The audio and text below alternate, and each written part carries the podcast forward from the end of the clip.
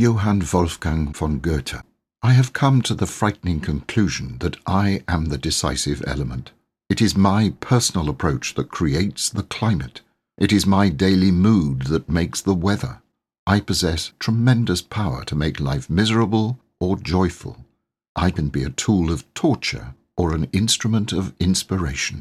I can humiliate or humour, hurt or heal.